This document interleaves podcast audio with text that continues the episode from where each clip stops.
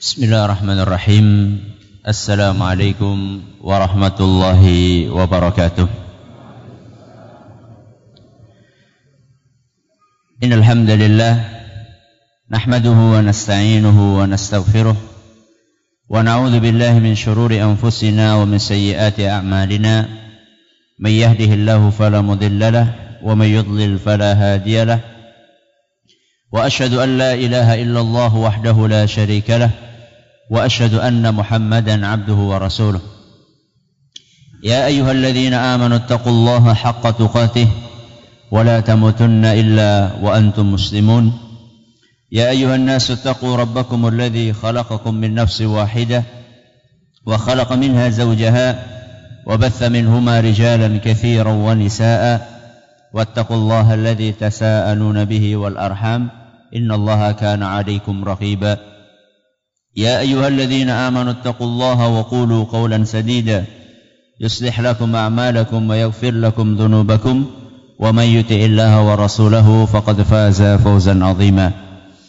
أما بعد فإن أصدق الحديث كتاب الله وخير الهدي هدي محمد صلى الله عليه وعلى آله وصحبه وسلم وشر الأمور محدثاتها وكل بدعة ضلالة. Kita panjatkan puja dan puji syukur kehadirat Allah tabaraka wa taala. Pada kesempatan uh, pagi menjelang siang yang berbahagia kali ini kita kembali diberi kekuatan, kesehatan, hidayah serta taufik dari Allah Jalla wa ala. Sehingga kita bisa kembali menghadiri uh, acara pengajian umum tablik akbar di Masjid Al-Ikhlas Desa Babakan Purbalingga ini kita berharap semoga Allah Subhanahu wa taala berkenan untuk melimpahkan kepada kita semuanya ilmu yang bermanfaat sehingga bisa kita amalkan sebagai bekal untuk menghadap kepada Allah Jalla wa ala. Amin ya rabbal alamin.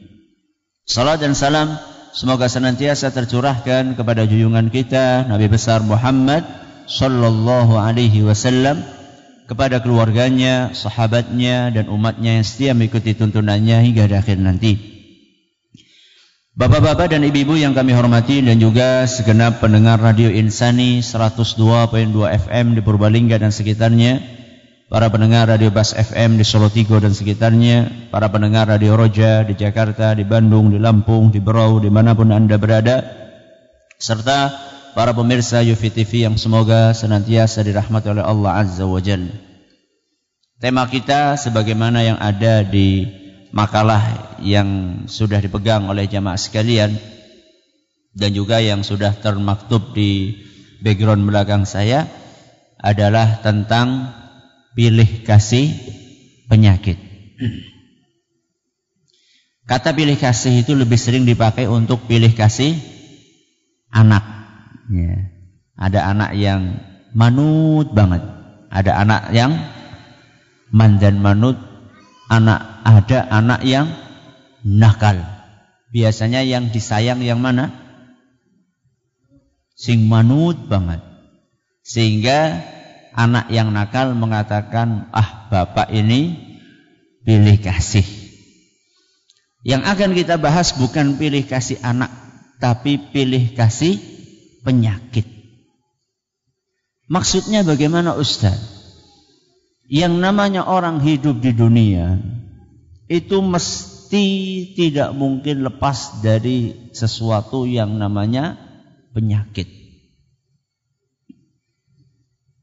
Akan tetapi banyak di antara kita suka pilih kasih penyakit. Dalam arti kalau penyakit A cepat-cepat diobati, kalau penyakit B dibiarkan begitu saja. Bahkan cenderung penyakitnya itu dirawat. Anak penyakit-penyakit di dirawat. Itulah kenyataan dari sebagian kita. Penyakit apa Ustadz yang dirawat dan penyakit apa yang cepat-cepat diobati? Biasanya orang itu kalau terkena penyakit fisik ya penyakit fisik niku contohnya penyakit nopo mumet terus bengkek. Napa malih? Setruk. Napa malih? Asam urat. Kalau penyakitnya penyakit fisik itu cepat-cepat diobati. Dan itu boleh-boleh saja dalam agama kita, tidak apa-apa. Kalau penyakit itu dibiarkan kan akan semakin parah. Misalnya kanker ketahuan stadium 1 akan cepat-cepat diobati, tidak apa-apa. Daripada nanti nunggu stadium 4, ya, mendingan stadium 1 langsung diobati. Itu bagus, tidak apa-apa. Akan tetapi sayangnya kecekatan di dalam upaya pengobatan itu cuma kita terapkan ketika yang sakit adalah jasmani kita.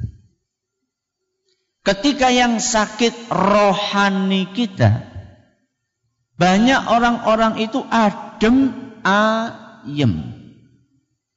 Buktinya apa? Kena penyakit namanya pelit. Pelit niku penyakit apa badan? Penyakit. Tapi ya kawit mien nganti seperene pelit baik. Dari dulu sampai sekarang bukannya tambah berkurang malah semakin menjadi-jadi. Kalau dahulu pelit ketika kecil, kalau sekarang kalau dahulu pelit, sekarang pelit banget. Nah. Jadi bukannya semakin tua semakin sadar, tapi semakin tua semakin menjadi-jadi. Ini namanya tua-tua keladi. Ya. Semakin tua semakin menjadi. Dan subhanallah, ketimpangan di dalam menyikapi penyakit ini dikarenakan antara lain mereka tidak menyadari bahwa antara dua jenis penyakit ini yaitu penyakit jasmani dan penyakit rohani ini ternyata lebih berbahaya penyakit rohani apa jasmani? Rohani. Kok bisa Ustaz? Iya. Karena penyakit rohani efeknya dunia akhirat. Kalau penyakit jasmani efeknya dunia tok. Ini yang pertama. Kenapa kok penyakit rohani lebih bahaya dibanding penyakit jasmani? Karena penyakit rohani efeknya dunia akhirat. Kalau penyakit jasmani paling di dunia saja. Contoh, orang kena gagal ginjal. Begitu meninggal, begitu meninggal, rampung. Makanya nggak ada ceritanya orang masuk neraka gara-gara gagal ginjal. Orang ceritanya. Ngono digoleti neng Al-Quran, cari Al-Quran dari A sampai Z. Dari surat Al-Fatihah sampai surat An-Nas. Janji ketemu anak gagal ginjal melebu neraka, kasih tahu saya. Insya Allah nggak bakalan ketemu. Yang ada dalam Al-Quran, gara-gara tidak so Sholat masuk neraka. Tidak sholat itu penyakit apa? Penyakit rohani, bukan penyakit jasmani. Jadi penyakit jasmani ruginya cuma di dunia, susahnya cuma di dunia. Kalau penyakit rohani, susahnya dunia akhirat. Akhirat jelas terancam masuk ke, neraka. Di dunianya nggak tenang. Yeah. Orang-orang yang rohaninya sakit di dunia itu nggak bakalan tenang. Kalaupun dia itu senyum, senyum, ketawa, ketiwi, ya. Orang-orang yang maaf pakai obat-obatan apa? Terlarang. Menampakkan diri seakan-akan dia itu bahagia. Jadi kalau sudah pakai obat-obatan sudah fly. Apa fly? Mabur. Katanya sudah rasanya wis plong, masalah semuanya hilang. Masalah semuanya hilang. Begitu obat entong, datang lagi lebih banyak. Siapa bilang Orang yang rohaninya sakit di dunia itu nggak mungkin tenang, mustahil. Karena Allah Subhanahu wa taala mengabarkan hal tersebut. Di dalam Al-Qur'an, ya, Allah Subhanahu wa taala berfirman surat Toha ayat 124. Dalam surat Toha ayat 124 Allah Subhanahu wa taala berfirman, "Wa man a'rada an dzikri fa inna lahu ma'isyatan dongka. Barang siapa yang enggak mau zikir, enggak mau mengingat Allah, fa inna lahu ma'isyatan dongka, pasti hidupnya sempit, mesti. Hatinya tidak akan tenang, itu mesti. Kalau panjenengan ingin perhatikan, coba perhatikan orang-orang yang rajin sholat sama orang-orang yang nggak pernah sholat. Perhatikan saja kehidupannya. Yang nggak pernah sholat gemrungsung baik kawan. Di rumah isinya cuma ribut antara suami dengan istri, rame terus. Sama anak-anak juga seperti itu. Kenapa? Karena hidupnya sempit. Itu baru di dunia. Ayat kelanjutannya Allah Subhanahu wa taala melanjutkan fa inna lahu ma'isyatan dhanka wa nahsyuruhu yaumal qiyamati a'ma. Dan pada hari kiamat nanti kami akan datangkan, akan kumpulkan dia dalam keadaan matanya buta. Maka dia bertanya kepada Allah, "Ya Rabbi, lima hasyartani a'ma wa qad kuntu basira?" Wahai Rabbi, Kenapa sekarang saya buta? Padahal dahulu saya bisa ngelihat. Jadi orang ini ketika di dunianya bisa ngelihat. Begitu sampai ke akhirat oleh Allah Subhanahu wa taala dihukum dengan kebutaan. Dia bertanya, "Lima hasyartani a'ma wa qad kuntu basira?" Wahai Rabbi, kenapa sekarang saya buta padahal saya dahulu enggak buta? Qala kadzalika atatka ayatuna fanasitaha wa kadzalika al-yawma tunsa. Allah menjawab, "Iya jelas. Karena dahulu ketika kamu di dunia sudah dikasih peringatan, dibacakan ayat Al-Quran, dibacakan hadis Nabi SAW, engkau nggak peduli, ya gantian sekarang engkau tidak aku pedulikan. Ya, makanya hati-hati, ya. Sekarang itu sarana untuk nasihat itu banyak sekali. Ada TV, ada nopo, radio, ada majalah, ada internet. Masya Allah banyak banget. Akan tetapi sebagian orang subhanallah nasihat itu masuk telinga kanan keluar telinga kanan. Orang sempat apa? orang sempat melebu. Jadi kalau masuk telinga kanan, keluar telinga kiri, kiri, dean esi anasing nyantol setitik lah ya. Ini enggak masuk telinga kanan, keluar telinga kanan, dorong melebu wis metu. Ya. Nauzubillahi min min. Jadi antara penyakit jasmani dan rohani itu bahaya mana? Penyakit rohani. Penyakit rohani itu Ustadz sumbernya di mana? Penyakit rohani sumbernya di di mana? Penyakit rohani itu sumbernya di mana? Di dalam hati. Penyakit rohani sumbernya di dalam hati. Seluruh penyakit rohani sumbernya ada di dalam hati. Orang nggak mau bayar zakat. Kenapa? Pelit. Pelit di mana tempatnya? Hati. Orang nggak mau nerima nasihat dinasehati nggak mau nerima. Sumbernya dari mana? Sombong. Sombong di mana? Sombong di hati. Orang pergi ke dukun ingin menjatuhkan rekan sekantornya. Sumbernya dari mana? Iri. Iri tempatnya di mana? Hati. Seluruh penyakit rohani sumbernya dari mana? Hati. Makanya Rasulullah SAW mengingatkan dalam sebuah hadis yang sering kita dengar Hadis riwayat Bukhari dan Muslim.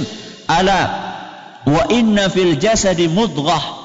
Ketahuilah bahwa di dalam tubuh kita ini ada segumpal daging. Idza salahat salahal jasadu kulluh. Kalau segumpal daging ini benar, maka seluruh tubuh akan benar. Wa idza fasadat fasadal jasadu kulluh. Kalau segumpal daging ini rusak, semuanya bakalan rusak. Ala wahyal qalbu. Ketahuilah bahwa segumpal daging itu adalah kalbu. Ya. Hadis riwayat Bukhari dan Muslim. Nah, sekarang penyakit-penyakit yang ada dalam hati itu apa saja? Ini yang akan kita bahas insya Allah pada pengajian kali ini kita akan membawakan empat penyakit. Berapa penyakit? Empat. Bukan berarti penyakit hati cuma empat. Ini contoh. Contoh penyakit hati. Yang pertama adalah penyakit sombong. Yang kedua penyakit apa di situ? Hasad. Hasad niku napa? iri. Ya. Kemudian yang ketiga penyakit ria napa ria pamer. Yang keempat adalah penyakit suudzon. Napa suudzon? Berburuk sangka. Ini empat penyakit yang akan kita bedah pada kesempatan kali ini semoga pulang dari sini yang masih punya penyakit itu semoga pada sembuh. Pada mari. Ini orang mari ya. Ya aja mati loh. semoga sembuh ya, semoga sembuh. Yang pertama penyakit som sombong. Penyakit sombong ini adalah salah satu penyakit yang kategori bahayanya tinggi banget. Akan tetapi banyak orang yang tidak sadar. Rasulullah SAW menggambarkan bagaimana efek dari penyakit sombong ini dalam sebuah hadis yang diriwayatkan oleh Imam Muslim. Beliau bersabda, "La yadkhulul jannah ora bakal mlebu surga." Tidak akan masuk surga. Siapa wahai Rasul? Man kana fi qalbihi mithqalu dzarratin min kibr. Orang yang di hatinya ada penyakit sombong walaupun sebesar debu. Sebesar debu. Besar enggak? Besar apa kecil? Kecil banget. Beleduk ya. Debu ya kalau kita pegang debu kecil sekali kalau masih ada penyakit sombong sebesar debu di hati kita tidak akan masuk surga Medeni nopo mboten? Medeni. Kira-kira di hati kita ada sombong sebesar debu enggak?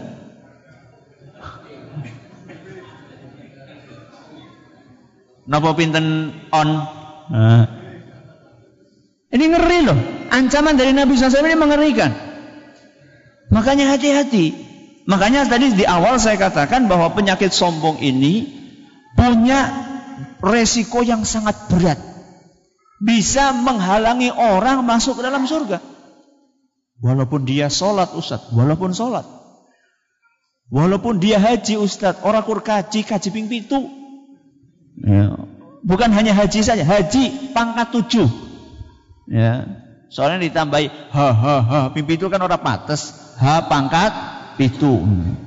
Loh, untuk membedakan ini sudah haji tujuh kali, ini baru haji sekali. Ya. Walaupun sudah haji, walaupun. Walaupun puasa, walaupun puasa. Walaupun ustad, walaupun ustad. Ya. Na'udzubillahi min dzalik. Terus sombong itu apa Ustaz? Sombong itu apa? Karena khawatirnya bukan sombong tapi dikira sombong. Sombong dikira bukan sombong. Makanya kita harus tahu sombong itu apa. Definisinya sombong itu apa?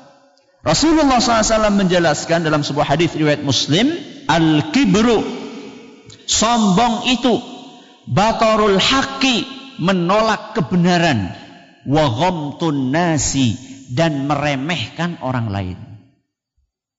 Berarti sombong niku napa? Menolak kebenaran dan meremehkan orang lain. Menolak kebenaran contohnya pripun Ustaz? Contohnya orang sudah dinasehati. Dibawakan dalil Al-Quran, hadis Nabi SAW, perkataan para ulama, tetap baik ngotot. Ya. Ini namanya som, sombong. Atau seorang guru keliru diingatkan oleh muridnya. Sudah benar-benar jelas-jelas keliru. Lima tambah lima sama dengan sebelas. Nulis genah sebelas. Pak guru itu bukan sebelas, yang betul sepuluh. Karena geng, gengsi. Bocah ngerti apa wingi sore? Kok sekolah? Yang tulis kayak yang sekolah. Ini menolak kebe kebenaran. Atau orang tua ditegur sama siapa? Anaknya. Kadang-kadang orang tua masih minum pakai tangan apa? Kiri. Diingatkan sama anaknya yang masih kecil, bukannya berterima kasih malah bocah di selentik. Ya. Ini namanya som, sombong, menolak kebe, kebenaran. Yang kedua, meremehkan orang lain. Meremehkan orang lain karena macam-macam mungkin orang lain itu lebih miskin dibandingkan dia. Mungkin orang lain itu kendaraannya lebih sederhana. Panjenengan pakai apa? Oh, motor yang gede, ya. Tosa. motor yang gede tosa. yang sampingnya pakai sepeda ontel. Nah. Kemudian meremehkan orang lain, ya. Memandang sebelah mata orang lain. Atau mungkin karena rumahnya megah yang sampingnya mewah, mepet sawah, ya. Akhirnya dipandang remeh oleh kita. Atau mungkin seorang ustadz memandang remeh siapa? Jamaah pengajiannya. Ini juga termasuk. Ini juga ter termasuk. Jadi sombong itu definisinya apa? Menolak kebenaran dan meremehkan orang lain. Kalau kita terjerumus kepada salah satu di antara dua ini berarti kita terjangkiti penyakit sombong. Ustaz, sombong itu pemicunya apa? Jadi orang itu bisa kena sombong karena apa pemicunya? Macam-macam. Ya. Ada yang pemicunya karena ilmu. Ada yang pemicunya karena ilmu. Ilmunya banyak, akhirnya memandang remeh orang yang ilmunya sedikit. Ini hati-hati. Ya, makanya kalau kita semakin lama ngaji, jangan malah semakin som sombong. Makanya ada pepatah yang pernah kita pelajari ketika SD itu, yang namanya padi itu semakin semakin berisi, semakin merunduk. Makanya orang-orang yang biasanya baru belajar itu parine esi esi kosong, mulane dengak, nek melakukan dengak terus. Itu pepatah yang lainnya tong kosong nyaring bunyinya. Seharusnya orang semakin banyak ilmu semakin menunduk. Ya. Akan tetapi karena syaitan datang kemudian menggoda Bani Adam, ilmu yang dia miliki itu malah membuat dia som sombong. Yang kedua, harta. Pemicu sombong juga apa? Harta. Makanya seperti yang saya katakan tadi, kadang-kadang ketika kita pakai kendaraan, ini saya pernah mengalami sendiri. Ya, pernah mengalami sendiri.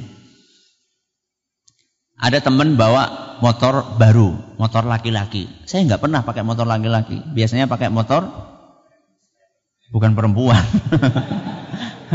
motor bebek, ya, motor bebek. Suatu saat ada teman bawa motor laki-laki.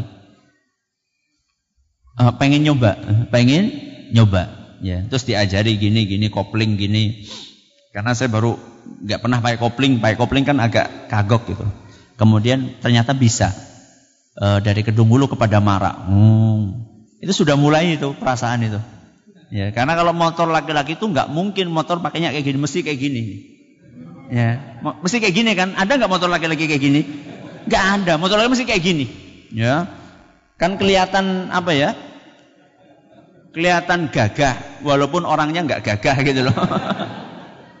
Jadi kadang-kadang orang itu bukan pakai motor gede, tapi karena orangnya kecil, jadi kelihatan motornya gede. Sehingga kalau motornya jatuh, ngangkatnya aja nggak kuat. ya. Pakai motor daripada dari Kedung Ulu kepada Mara. Pulangnya masih itu ada perasaan gak, apa gagah gitu loh. Ada perasaan gagah. Subhanallah. Allah ingin ingatkan. Allah ingin ingatkan. Sampai di perapatan Kedungulu tinggal belok itu. Itu kan kalau mau pelan itu kan apa ya saya lupa. Oper kopling dan seterusnya itu kan masih belum paham, belum paham. Tahu-tahu mak mati di tengah jalan. Di belakang ada truk, di depan ada truk. Astagfirullah. Belum tahu kalau mau jalan itu harus di ininya dipencet terus baru bisa jalan. Itu mau glak-glek glak-glek glak-glek. Ini yang mana? Astagfirullahaladzim. Habis itu pulangnya nuntun. saya terus ngomong di hati, saya memang nggak pantas kalau suruh pakai motor lagi-lagi. Sulit menjaga apa? Menjaga niat. Ya, ya kalau jenengan pakai motor laki-laki bisa jaga niat ya monggo terserah. Kalau saya pribadi tuh begitu naik itu rasanya agak gimana gitu loh. Itu padahal motor laki-laki yang nggak terlalu mahal, apalagi kalau motor-motor yang suaranya brum brum brum. Ya, memang sengaja dipasang seperti itu supaya ya supaya dilihat sama orang. Ya, supaya dilihat sama orang. Ini yang kedua, har harta. Yang ketiga, ibadah. Salah satu yang membuat orang itu pemicu, pemicu sombong itu amal ibadah. Subhanallah Ustaz. Iya. Jadi orang itu kadang-kadang ketika ibadahnya tinggi, dia akan memandang remeh orang yang ibadahnya masih rendah. Contoh sholat berjamaah sudah mulai rutin. Dia mulai memandang orang yang belum sholat berjamaah, dia pandang dengan sebelah mata. Dan ini tidak boleh. Bahkan sampai-sampai mungkin keluar dari mulutnya, kenyung tuh wis timbang waktu mesti melebu surga. Kayak kamu ki kowe ora mungkin salat ora tahu kok. Ini sombong. Kenapa Ustaz? Iya, karena belum tentu dia akan istiqomah sampai akhir hayatnya. Sebagaimana orang tadi yang belum sholat itu belum tentu akan seperti itu terus sampai meninggal. Bisa dibalik sama Allah subhanahu wa ta'ala. Yang awalnya rajin sholat dihukum sama Allah karena kesombongannya. Sehingga sebelum akhir hayatnya dia malas sholat. Sedangkan orang yang tadi ini oleh Allah diberi hidayah menjelang wafatnya dia sholat. Mungkin sekali. E, berapa saat yang lalu saya dengar ada cerita. E, seorang sopir taksi di Saudi. Seorang sopir taksi. Ya. Sopir taksi ini pernah diminta eh, suatu hari pernah diminta nganter, diminta nganter penumpang empat anak muda, empat anak muda. Sopir taksinya ini bukan seorang ustadz, tapi dia rajin ibadah. Akhirnya diantar dari kota Riyadh ke daerah selatan, ya selatan Saudi. Perjalanan sekitar 400 kilo lah. Ya. Biasa mereka taksi di sana itu memang biasa kayak gitu. Jadi memang jalannya mendukung, mobilnya juga mendukung. Ya. Kecepatan kadang-kadang 180, 200 itu biasa. Makanya tingkat kecelakaan di sana cukup cukup tinggi. Jalannya mendukung, mobilnya mendukung. Di tengah jalan masuk waktu asar kalau nggak salah. Masuk waktu asar. Kemudian mampir di pom bensin sopir taksi itu kan tidak enak mau ngomongi dia bukan ustadz ayo anu apa kita sholat dulu gitu itu e, berempat satu paling depan di sampingnya sopir tiga di belakang biasanya yang di depan ini biasanya itu e, ketuanya biasanya ya. jadi kalau anak-anak muda itu kan biasanya ada yang jadi e, kepalanya, ketuanya, rois, rois geng, ya, ya kepala gengnya, ya. ini di depan. Terus, anu, ayo kita sholat dulu kata sopir taksi itu kepada si pemuda yang di depan. Jawabannya apa? Kami nggak sholat. Kami nggak sholat. Ini laki-laki. Kalau perempuan mungkin lagi datang bulan. Kami nggak sholat. Kata sopir taksi, subhanallah. Muslim kok nggak sholat katanya. Anak-anak muda. Ya. Muslim kok nggak sholat. Ya, kalaupun kita punya maksiat, punya apa, sholat jangan sampai ditinggalkan lah berusaha untuk memberikan masukan. Akhirnya si laki-laki ini yang di depan ini ketua ketuanya itu ngomong sama belakangnya, ayo sholat. Ya. Kalau belakangnya diomong sholat, mereka pada sholat. Kalau ini ngomong depan nggak sholat, belakang ikut nggak sholat. Ya. Akhirnya sholat. Ya. Sholat asar jam uh, kosor, ya. dua rakaat. Sholat, uh, sopir taksinya ini jadi imam, empat anak muda itu jadi makmum di belakang. Selesai sholat, assalamualaikum, assalamualaikum. Semuanya selesai kecuali satu orang yang ketuanya tadi masih sujud aja, masih sujud aja. Akhirnya pada bercanda, sholat suwe temen gitu, turu apa-apa. Akhirnya di apa di eh eh udah bangun. Ternyata begitu disentuh bluk Innalillahi wa inna ilaihi rajiun. Sudah teman-temannya itu masih goyang-goyang goyang-goyang. Ternyata sudah meninggal dunia saat itu. Ketika sedang sujud. Salah satu di antara tiga yang temannya ini nangis, nangis luar biasa. Ternyata yang nangis luar biasa ini adiknya, adik kandungnya. Setelah tenang ditanya, Kenapa kamu begitu sedihnya? Kami ini sudah 15 tahun nggak sholat. Hari ini kakak saya sholat pertama kali setelah 15 tahun nggak sholat dan langsung meninggal dunia. Jadi jangan pernah meremehkan orang yang ya belum sholat. Dan kita jangan sombong karena kita sudah Sholat. Mungkin ada di antara jamaah penak banget ya nyungar kayak kayak bela. Nunggu 15 tahun nggak sholat, sholat terakhir meninggal. Siapa yang jamin? Cuman ini contoh ya, ini contoh real, contoh nyata. Bagaimana seseorang itu Allah bisa merubah dia dari seseorang yang bejat yang rusak menjadi seseorang yang taat beribadah dan Allah wafatkan di atas ketaatan itu. Ini pemicu yang ketiga, amal ibadah. Pemicu yang lainnya ya adalah kekuasaan. Adalah kekuasaan. Jadi seorang punya kekuasaan, kemudian jadi som sombong, mentang-mentang ya. Kemudian juga kemuliaan nasab. Ya, kemuliaan apa? Nasab. Jadi punya nasab yang tinggi, ningrat, berdarah biru, keturunan oh, raja, keturunan ulama, keturunan Nabi SAW. Ini juga bisa memicu, ya, bisa memicu rasa som sombong. Akan tetapi bukan berarti setiap orang yang kaya mesti sombong. Bukan berarti setiap orang yang punya ilmu mesti sombong. Bukan berarti setiap orang yang nasabnya tinggi mesti sombong. Karena ada orang yang tidak kaya sombong. Ada nggak? Ada. Ada orang bodoh sombong. Ada nggak? Ada. Ya. Ada orang yang uh, uh, apa tadi? Uh, nasabnya rendah tapi som sombong. Berarti ini cuma pemicu saja. Ini cuma pemicu. Belum tentu orang yang punya hal-hal yang saya sebutkan tadi bakalan som sombong. Bagaimana caranya Ustadz supaya kita bisa mengobati penyakit sombong? Ya. Yang pertama adalah memperbanyak doa. Memperbanyak doa. Kepada siapa? Kepada Allah Subhanahu wa taala.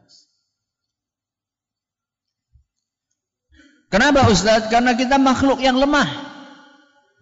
Dan setan itu berusaha menggoda kita semaksimal mungkin. Kalau dia tidak bisa menghalangi kita dari beribadah, maka dia akan merusak ibadah kita setelah kita selesai beribadah. Pertama ketika sodako ikhlas. Begitu selesai sodako, mulai setan menimbulkan rasa ujub. Ujub itu apa? Bangga. Ya. Rasa bangga. Ya. Kemudian rasa sombong. Makanya kita nggak bisa kalau kita tidak minta tolong sama Allah. Di antara doa yang diajarkan oleh Rasulullah SAW adalah Allahumma inni a'udzubika min syarri qalbi. Ini pernah saya ajarkan ketika di pernah kami ajarkan ketika di Masjid Agung. Allahumma ya Allah, ini sesungguhnya aku A'udzubika minta perlindungan kepadamu min syarri qalbi dari keburukan hatiku. Jadi hati ini ada keburukannya, ada kebaikannya. Kita minta kepada Allah, ya Allah lindungilah aku dari kotoran-kotoran hati, penyakit-penyakit hati. Keburukan-keburukan yang ada di dalam hati. Ini kita minta kepada Allah. Ini yang pertama. Yang kedua, di antara cara mengobati penyakit sombong adalah merenungkan kebesaran Allah. Merenungkan kebesaran Allah dan menyadari kelemahan kita. Contoh ilmu. Kita punya ilmu. Ya. Kadang-kadang sombong dengan ilmunya. Kita bandingkan ilmu yang kita miliki dengan ilmunya siapa? Allah Subhanahu wa taala. Ilmunya Allah seberapa? Pernah saya sampaikan ayat Al-Qur'an ya, surat Luqman ayat 27, walau annama fil ardi min syajaratin aqlamun seandainya seluruh pohon yang ada di bumi ini dijadikan sebagai pena. Wal bahru yamudduhu min ba'dihi sab'atu abhurin. Tintanya adalah seluruh laut yang ada di muka bumi ditambah dengan tujuh laut lagi. Untuk menulis ilmunya Allah mana fidat kalimatullah. Tidak akan habis ilmunya Allah. Nah kalau ilmu kita seberapa ya kita datangkan profesor yang paling yang paling butak nah, karena biasanya profesor itu budak. Kita datangkan profesor yang paling budak, ya. Kemudian kita sediakan pulpen selusin, ya. Buku selusin. Nun sewu pak profesor minta tolong. Ilmunya panjenengan yang ada di kepala jenengan itu semuanya tolong di ditulis. Semuanya nggak ada sisa, semuanya tolong ditulis. Kira-kira pulpene berapa lusin habis? Ya, mungkin baru lima sudah kering, sudah habis ilmunya. Bukunya juga sudah habis. Ilmu kita itu terbatas. Kenapa kita sombong? Kalau kita sombong karena kekayaan kita, seberapa sih kekayaan kita? Dibandingkan kekayaannya Allah Subhanahu wa taala. Orang yang paling kaya di dunia ini kalau disuruh ngasih makan orang satu dunia sehari saja, bisa enggak? Sudah lah, usah kita ngomong orang sedunia. Orang paling kaya di Babakan. Orang paling kaya di Babakan. Suruh ngasih makan orang sebabakan, ya. Suruh ngasih makan orang sebabakan nganti warig sampai kenyang. Nggak usah lama-lama, seminggu aja. Nah. Gimana? Bangkrut. Ya. Jadi sombong kenapa sombong? Apa yang mau disombongkan? Sedangkan Allah Subhanahu wa taala seluruh makhluk yang ada di muka bumi itu yang nanggung makannya siapa? Sampai binatang yang paling kecil. Apa? Tengu. Itu yang ngasih makan siapa? Allah Subhanahu wa taala. Ya. Semut semuanya yang ngasih makan Allah subhanahu wa ta'ala. Dan Allah sama sekali tidak pernah kekurangan kekayaan. Ini adalah yang kedua. meresapi keagungan Allah. Yang ketiga, berteman dengan orang-orang yang rendah hati. Bertemanlah dengan orang-orang yang rendah hati. Jadi kalau kita berteman sama orang-orang yang sukanya membangga-banggakan kekayaan, biasanya kita akan terpengaruh. Biasanya kayak gitu. Kalau teman-temannya selalu membanggakan, oh saya punya mobil baru ini, oh saya punya oh, HP baru kayak gini. Sehingga ada sebagian orang itu kalau bergabung dengan komunitas itu, kalau bawa HP-nya itu HP yang uh, jadul itu, boleh nyekel HP kalau ditutupi kayak gini. Isin ya. Jangan bergaul sama orang-orang yang mengajak kita untuk tawadhu. Ya. Bergaullah dengan orang-orang yang suka tidak menonjolkan kekayaan dirinya.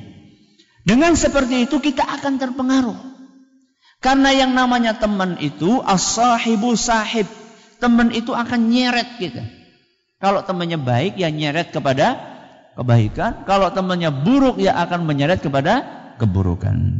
Ini penyakit yang pertama yaitu penyakit som sombong. Yang kedua apa tadi? Hasad.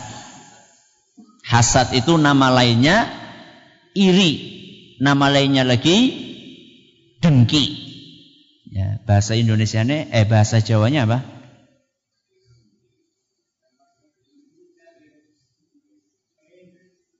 Apa? Iri, Mary. Ah, Mary, ya, iri. Ya, jadi orang penyakit yang kedua ini adalah penyakit iri. Ya. Dan penyakit iri ini sangat jelek.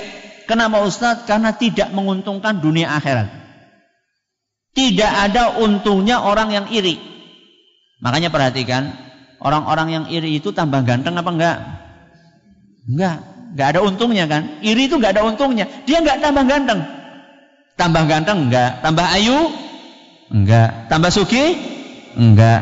Tambah dihormati? Enggak. Gak ada, gak ada untungnya. Di dunia ini gak ada untungnya, malah merugikan.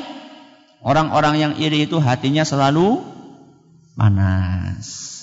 Ya, ibu-ibu sudah punya kulkas, ya. Tetangganya beli kulkas dua pintu. Hatinya apa? Panas. Bapak-bapak sudah punya motor. Tetangganya beli motor yang lebih baru panas. Ya, Rumah sudah Masya Allah tetangganya bangun di tingkat rumahnya. Hatinya panas. Gak ada tenangnya. Tapi kalau orang yang tidak iri, enak dia hatinya, nyaman. Ya. Tetangga beli kulkas yang gede, Alhamdulillah. Bisa nitip. Ya. Kita punya motor, tetangga beli mobil, Alhamdulillah lillah. Bisa nunut. Ya. Enak. Ya. Kalau orang itu tidak punya sifat iri, tidak punya sifat dengki, hidupnya nyaman. Sebaliknya orang-orang ya, yang punya sifat iri, hidupnya tidak akan nyaman. Bahkan Rasulullah Shallallahu Alaihi Wasallam mengatakan, iri sama iman nggak akan ketemu dalam satu hati. Rasulullah SAW bersabda, "La yajtami'ani qalbi 'abdin al-iman wal hasad." Tidak akan ketemu dalam satu hati iman dan iri. Hadis riwayat Nasai dinyatakan sahih oleh Imam Ibnu Hibban dan Syekh Al-Albani. Jadi kalau ada orang di hatinya itu ada imannya, kemasukan iri yang keluar apa? Iman. Iman masuk, iri keluar. Gak mungkin ketemu. Berarti kalau kita masih punya iri, imannya lagi lagi lunga. Imannya lagi pergi. Kalau pengen imannya datang lagi, masuk lagi, buang itu sifat iri. Gak akan ketemu dalam hati seorang. Ini adalah perintah dari Nabi kita Muhammad Sallallahu Alaihi Wasallam. Iri itu apa Ustaz? Definisi iri. Iri, kata para ulama, adalah berharap lenyapnya kenikmatan. Berharap lenyapnya kenikmatan dari orang lain. Misalnya, ya, berharap lenyapnya kenikmatan tetangga kita beli mobil baru. Karena iri kemudian kita berharap ya Allah moga-moga ngesuk tabrakan. Hmm. Itu berharap orang itu celaka, nikmatnya hilang. Ini iri. Atau bukan berharap nikmat itu hilang, berharap nikmat itu tidak dapat. Ya. Contoh misalnya, ya, contoh misalnya si fulan ini uh, lagi daftar, ya, lagi daftar ke sebuah perguruan tinggi. Karena iri, ya, kemudian ya Allah, moga-moga orang diterima, moga-moga orang diterima, moga-moga orang diterima. Ini iri. Inilah maksud dari iri. Apa saja yang membuat orang iri? Ya, pemicu iri, pemicu hasad. Yang pertama adalah perasaan benci. Perasaan benci. Benci kepada orang yang dihasadi. Dan inilah yang dilakukan oleh orang-orang kaum musyrikin. Orang-orang Yahudi, orang-orang Nasrani kepada Nabi kita Muhammad sallallahu alaihi wasallam. Karena orang-orang Yahudi dan Nasrani itu sebelum Nabi kita diutus, mereka pikir Nabi Muhammad itu akan diutus dari golongan Yahudi dan Nasrani. Ternyata malah dari golongan orang-orang Arab ya, yang pada satu sama sekali tidak di, diperhitungkan. Karena orang Arab saat itu kan nggak punya agama, ya biasanya e, menyembah berhala. Jadi mereka dipandang sebelah. Tahu-tahu munculnya dari sana. Iri sekali orang Yahudi dan Nasrani. Sehingga mereka tidak mau mengikuti ajaran Nabi kita Muhammad Sallallahu Alaihi Wasallam. Ini pemicu yang pertama adalah karena rasa ben benci. Yang kedua, karena orang yang iri tidak bisa mendapatkan apa yang didapatkan oleh orang yang dia iri. Ya. Pemicu yang kedua, karena orang yang dengki ini tidak bisa mendapat apa yang didapat oleh orang yang dia dengki. Ya. Entah mungkin karena sama-sama rebutan kursi pimpinan di sebuah perusahaan. Si A sama B rebutan. Ternyata yang dapat si B, si A nggak bisa dapat, akhirnya dia iri. Pergi ke mana? Dukun. Ya. Atau misalnya saingan toko, saingan toko. Yang ini laris, yang ini nggak laris. Akhirnya pergi ke dukun. Bagaimana caranya tetangganya ini tokonya bisa sepi. Ya. Panjenengan masih percaya gitu-gitu? Masih ada gitu-gitu? Masih, ya. Masih ada. Jadi ada orang-orang yang uh, subhanallah ada orang-orang yang seperti itu. Jadi ketika akan datang lu, ini orang tahu mampir, kenapa sih ke toko? Loh, tutup terus. Tutup terus. Jadi dia itu ngelihatnya toko yang akan dia beli itu tutup. Padahal sebenarnya bukan. Nah itu untuk nanganinya gimana Ustaz? Ya, tokonya dipakai untuk baca Al-Quran. Ya, jadi sambil nunggu, sambil baca Al-Quran, bacakan surat Al-Baqarah di situ. Ya, kalau buka toko jangan lupa Bismillah. Nutup toko jangan lupa Bismillah. Enggak mempan. Ya. Kalau panjenengan seperti itu dukune bakalan tidak mempan. Dan malah mungkin dukune bakalan datang kepada jenengan Arab sinau kayak kepriwe carane. Enggak mempan enggak. Dukun itu hanya mempan kepada orang-orang yang jauh dari agama. Ya. Kalau orang taat patuh beragama, menjalankan apa yang diajarkan oleh agama ini, maka dia tidak akan mempan. Ini karena e, tidak mendapatkan karunia yang didapatkan oleh orang yang dia dengki. Ini pemicu yang kedua. Pemicu yang ketiga adalah karena rakus. Karena apa? Rakus. Orang iri karena rakus. Temannya sudah dapat, dia masih tetap ingin mendapatkan apa yang didapatkan oleh temannya. Nauzubillahimin imidhalik. Sudah panen berhasil, tetangganya panen juga iri. Padahal bedanya cuma oh, yang ini dapat 5 ton, yang ini dapat 4,9 ton. Iri. Padahal cuma koma 0,1. Rakus. Ya. Ini salah satu pemicu iri. Bagaimana mengobati penyakit iri? Bagaimana mengobati penyakit iri? Yang pertama, ya, menyadari bahwa iri itu penyakit. Ini yang pertama, menyadari bahwa iri itu penyakit. Jadi kalau misalnya nggak sadar-sadar ya mana mungkin dia akan membersihkan hatinya. Makanya saya katakan tadi tidak sedikit orang-orang yang punya penyakit malah dirawat. Ya, punya penyakit malah dirawat. Seperti orang punya jerawat, malah dia apa? Dilus lu sing suwe ya nongkono ya. Nah, aja lunga-lunga. Itu mirip seperti itu. Jadi orang punya penyakit kok dibiarkan karena dia tidak sadar itu penyakit. Makanya yang pertama kita harus sadar bahwa hasad ini penyakit. Dan penyakit ini harus dibersihkan. Ini yang pertama. Yang kedua, berdoa kepada Allah. Doanya apa tadi? Allahumma inni a'udzubika min syarri qalbi. Ya, a'udzubika min syarri qalbi. Ada du, ada juga doa yang lebih spesifik yang Allah sebutkan dalam Al-Qur'an surat Al-Hasyr ayat 10. Ya. Dalam Al-Qur'an surat Al-Hasyr ayat 10 ini doa banyak yang insya Allah di antara kita sudah hafal. Rabbana ghfir lana ikhwanina alladhina sabaquna bil iman. Terus apa? Wala taj'al fi qulubina ghillal lilladzina amanu. Rabbana innaka raufur rahim. Ghilla, ghillal itu artinya apa? Iri. Ya.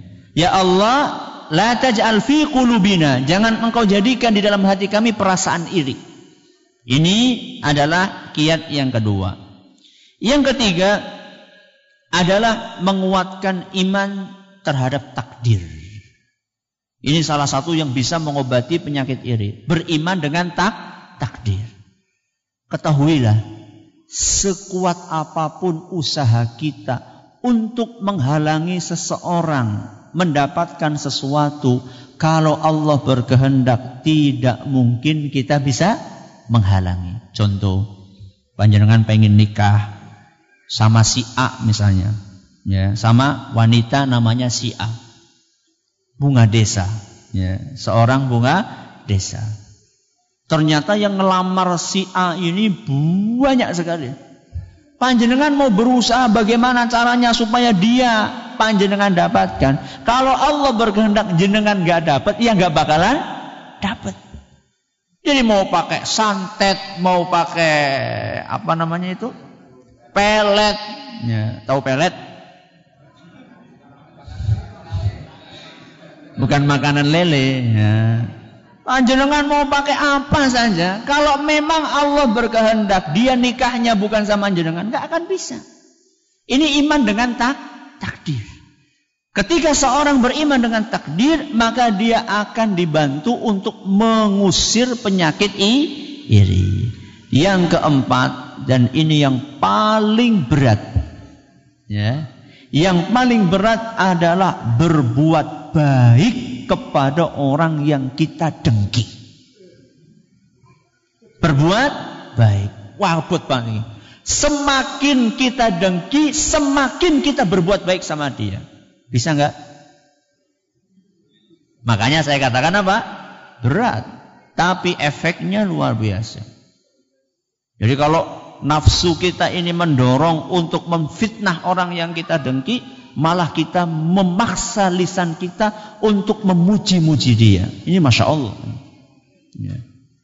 Misalnya ada kecemburuan, ya, ada kecemburuan ya, antara dua orang yang sedang mengincar satu jabatan. Bawaannya kalau sudah cemburu pengennya menja, menjatuhkan. Tapi berusaha untuk mengangkat ketika ditanya, gimana menurut kamu si A? Ya ditanya sama atasannya tentang rekan uh, saingannya itu. Bagaimana menurut kamu Syiah?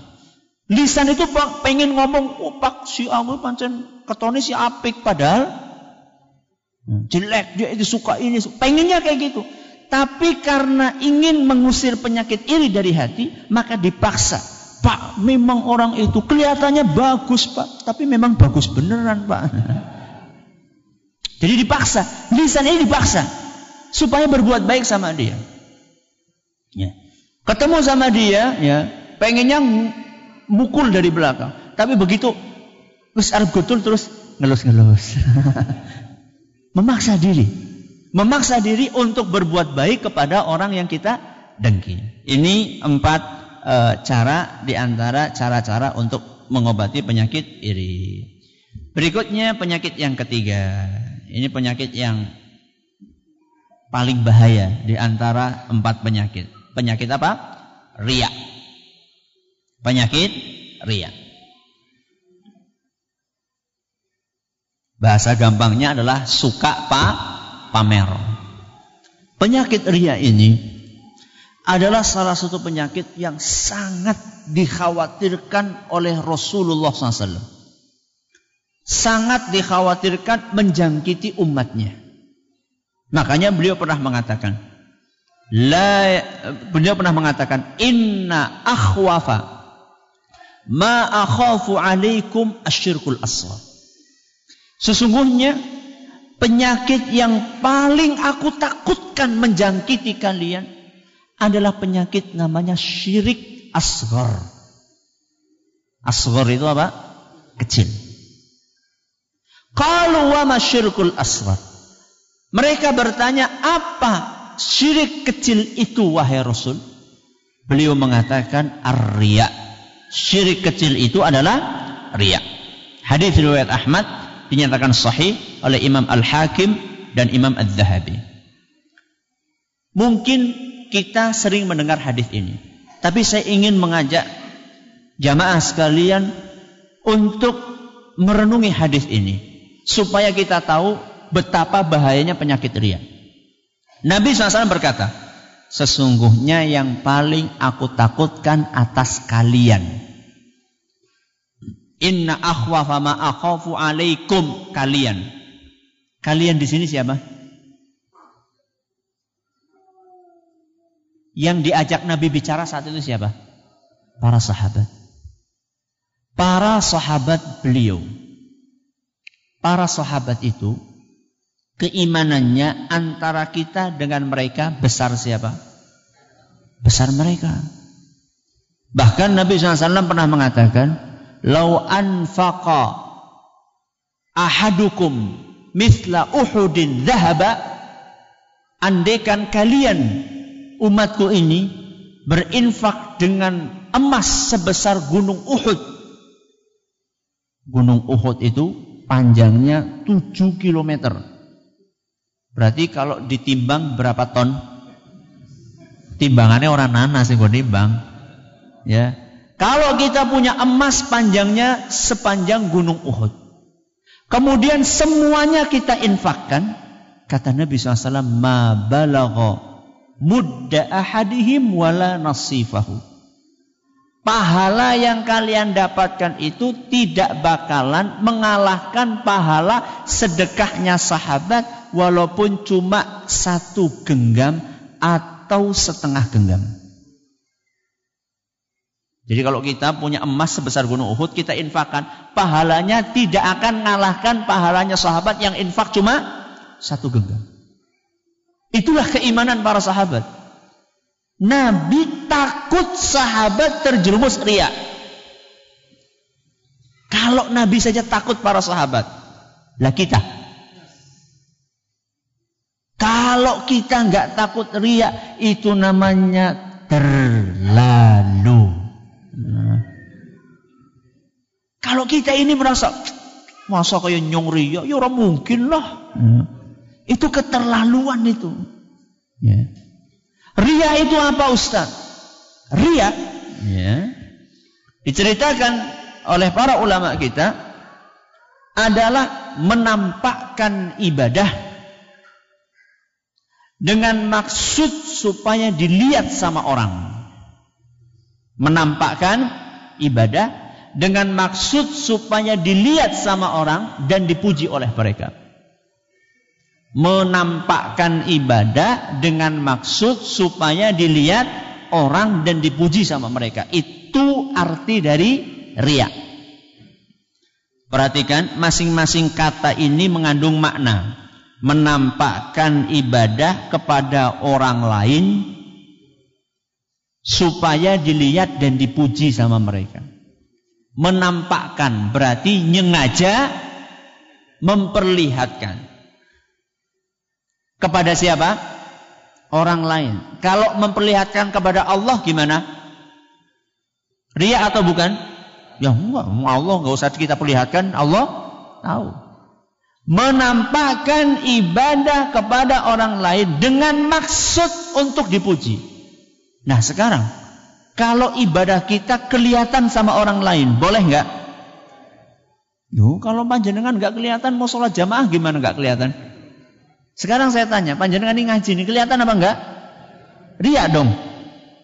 Ria enggak? Ria apa enggak? Enggak.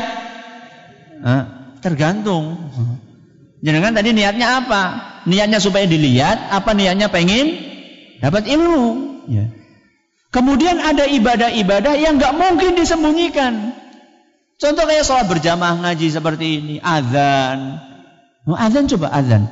Azan itu suaranya mesti kedengaran. Wah Ustaz, anak anu biar nggak riak, aku azannya lilian baik. Bisik-bisik adanya. Allah Akbar, Allah Akbar. Gak bisa, itu syiar. Kalau syiar ya harus keli, kelihatan. Yang penting niatnya di, dijaga. Ya. Dan ria ini punya bahaya yang sangat besar. Ya. Punya bahaya yang sangat besar. Di antara bahaya ria adalah akan menyebabkan seorang masuk ke neraka pertama kali nanti pada hari kiamat. Di orang yang masuk ke neraka pertama kali bukan pencuri, bukan pemabok, bukan tukang judi, bukan pembunuh, bukan. Bukan koruptor. Tapi orang yang masuk neraka pertama kali nanti pada hari kiamat ada berapa orang? Ada tiga orang. Dan tiga orang ini kelihatannya baik semuanya. Yang pertama adalah tukang ngaji, tukang ngaji. Yang kedua tukang sodakoh. Yang ketiga tukang jihad. Ya, utuh tukang mabok, utuh tukang judi, utuh tukang uh, apa? Mabok, judi, zina, bukan. Tapi orang yang suka ngaji pertama, yang kedua orang yang suka sodakoh, yang ketiga orang yang suka jihad. Ini yang tiga kali bakal masuk neraka pertama kali. Kan repot kalau kayak gitu. Nah, jangan keluar dulu kalau belum selesai. Nah, tolong dijaga panitia, jangan ada yang keluar. Nah, saya khawatirnya nanti setelah pengajian ini nggak mau ngaji. Nah, belum selesai. Tukang ngaji ini dipanggil sama Allah Subhanahu wa taala pada hari kiamat. Ditanya sama Allah, apa yang kamu kerjakan dulu ketika di dunia? Wahai Robbi, ketika di dunia kami uh, ngaji, belajar agama, membaca Al-Quran karena mengharapkan ridhomu ya Rabbi. Maka kemudian Allah subhanahu wa ta'ala mengatakan Engkau bohong. Engkau dusta. Engkau itu dahulu ketika di dunia ngaji supaya kamu itu dipuji sama orang. Diukola kore supaya dikatakan kore Al-Quran.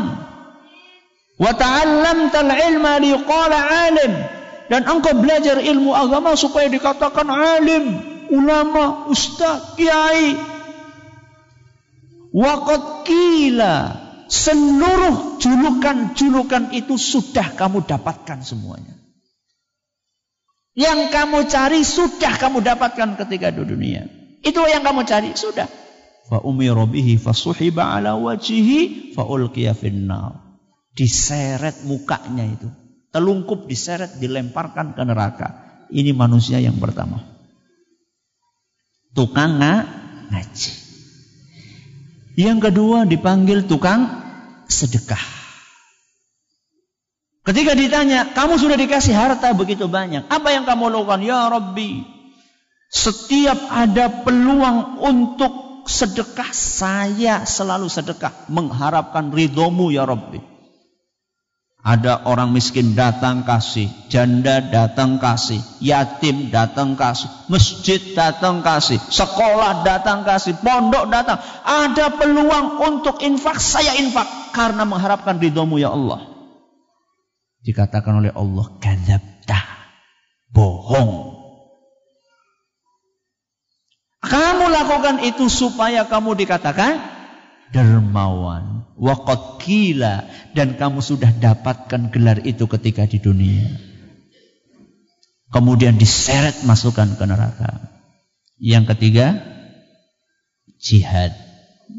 Orang yang jihad. Ditanya, kamu dulu gimana di dunia? Punya tubuh yang sehat, yang kuat untuk apa? Untuk jihad ya Rabbi fi sabilillah. Mencari ridhomu ya Allah. Bohong. Kamu itu dulu berjihad supaya dikatakan pemberani, perkasa, kuat, hebat. Dan itu sudah kamu dapatkan semuanya. Maka diseret ke neraka. Ketika kita mendengar hadis seperti ini, jangan membuat kita ngeper untuk ngaji, ya, untuk sedekah dan untuk berjihad. Anda sebagai orang, lah, nak gue tanyong repot gitu sih. Ngesuk-ngesuk mau ngaji. Enggak. Jadi ketika kita mendapat seperti ini, ini adalah melatih kita untuk memperbaiki ni, niat. Karena tiga orang itu salahnya itu bukan ngajinya, bukan sedekahnya, bukan jihadnya. Salahnya apa? Niatnya. Itulah bahayanya ria. Tiga orang ini semuanya gara-gara ria. Akhirnya dimasukkan ke neraka. Jadi ketika kita baca hadis ini jangan kemudian kita menjadi ngedrop, tapi kita terus beribadah sambil memperbaiki niat. Ini yang pertama. Yang kedua, ketika kita baca hadis-hadis seperti ini, jangan kita gunakan hadis ini untuk menghukumi orang lain. Tapi gunakan untuk introspeksi. Contoh, ada orang rajin ngaji terus. GG, calon penghuni neraka nomor satu, G. ya. Atau ada orang sedekah, G, calon penghuni neraka nomor dua. Bukan seperti itu. Jadi ketika ada hadis, itu bukan kita gunakan, ya, untuk menghukumi orang lain. Oh, kamu seperti ini, kamu seperti ini. Tapi digunakan untuk introspeksi diri. Jangan sampai gajah di pelupuk mata tidak tampak, kuman di seberang lautan tampak. Jangan sampai seperti itu. Ini ria. Apa Ustadz yang memicu orang ria? Kalau yang punya makalah halaman 16. Ya, yang punya makalah halaman 16. Orang itu terkena penyakit ria karena dia suka kedudukan. Karena dia suka apa? Kedudukan. Cinta kedudukan. Ya. Entah itu sifatnya duniawi atau sifatnya ukhrawi. Kedudukan agama maupun kedudukan dunia. Makanya tidak sedikit orang-orang yang rajin sholat, rajin puasa, umroh bolak, bolak balik. Ternyata dia punya ke, keinginan duniawi di balik itu. Pengen membangun brand image. Ya, image yang positif. Hmm, karena mau nyalon. Ya. Akhirnya kalau nggak pakai haji di depannya gue kurang kurang mantep. Ya. Akhirnya haji dulu baru nyalon. Ya. Atau karena dia pengen ya memajukan bisnisnya. Ya. Atau karena dia pengen orang-orang itu kalau berjalan di hadapan dia itu munduk, munduk-munduk. Ada sebagian orang tuh senang banget nek ada orang itu apa? Munduk-munduk di hadapan dia. Itu kedudukan juga. Ya. Dan ini kedudukan yang sifatnya duniawi. Kedudukan yang sifatnya agama ada nggak Ustaz? Ada. Ya. Misalnya belajar ilmu agama ya supaya dikatakan kiai, supaya dikatakan us, ustaz, supaya dikatakan mubalik, supaya dikatakan macam-macam. Ya. Atau supaya kalau habis minum kemudian gelasnya jadi jadi rebutan. Jadi marem banget gitu loh. Nah, pada nebar ngombe terus pada rebutan itu seneng gitu loh. Ini juga bahaya. Yang seperti juga bahaya. Ini juga pemicu ria. Terakhir bagaimana ngobati ria? Bagaimana ngobati ria? Di situ saya sebutkan beberapa cara. Uh, ada tiga cara. atau empat cara. Saya sebutkan beberapa saja, ya. Di antara cara mengobati ria adalah latihan tidak peduli pujian. Latihan tidak peduli pujian. Jadi dipuji apa tidak dipuji sama saja. Latihan. Ya. Dan ini dijelaskan oleh Ali ibn Abi Thalib, salah seorang sahabat Nabi radhiyallahu anhu. Beliau berkata, lil murai thalathu alamatin. Orang-orang orang yang riak itu ada tiga tandanya. Orang riak itu ada tiga tandanya.